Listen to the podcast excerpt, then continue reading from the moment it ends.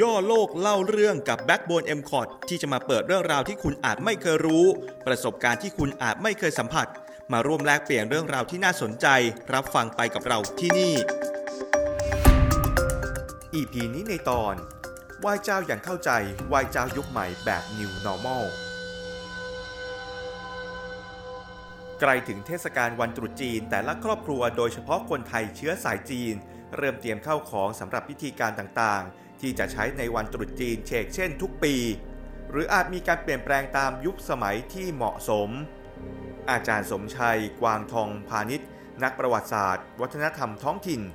ได้เล่าถึงการไหว้เจ้าวิถีและวิธีคิดของการไหว้เจ้าในเทศกาลวันตรุษจีนว่าการไหว้เจ้าเป็นการแสดงความกตัญญูที่เรามีต่อเทพเจ้าและบรรพบุรุษ ซึ่งมีกฎเกณฑ์ที่เป็นกฎตายตัวอยู่แล้วสำหรับของไหว้โดยหลักจะประกอบด้วยสัตว์กีบเท้า เช่น หมู แพะ วัว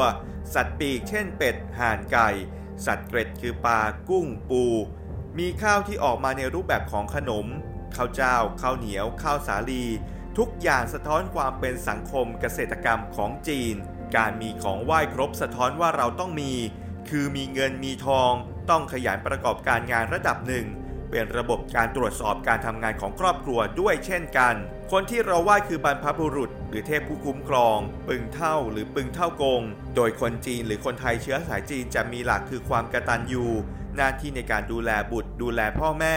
ให้ความสำคัญกับการศึกษา รากทั้งหมดมาจากความกตัญญูการไหว้คือการแสดงความกตัญญูซึ่งปรับเปลี่ยนรูปแบบได้ ปริมาณของไหว้คำนวณให้ครอบคลุมคนช่วยงานคนช่วยกิน การจุดธูปจุดเทียนของไหว้มีการปรับตัวตลอดเวลา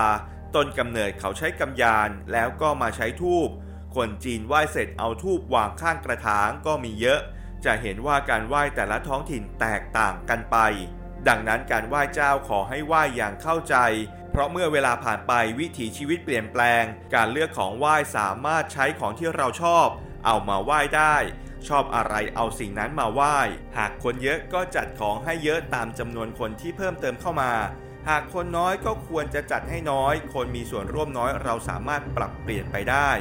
ซึ่งในปัจจุบันกระบวนการวิธีการไหว้เจ้าจึงถูกลดทอนลงบ้าง การไหว้เจ้าเป็นสิ่งที่ครอบครัวส่งต่อ แต่ปรับเปลี่ยนไปตามยุคสมัย สิ่งที่คงไว้คือปรัชญาหลังการไหว้ คือความกระตัญญูนั่นเอง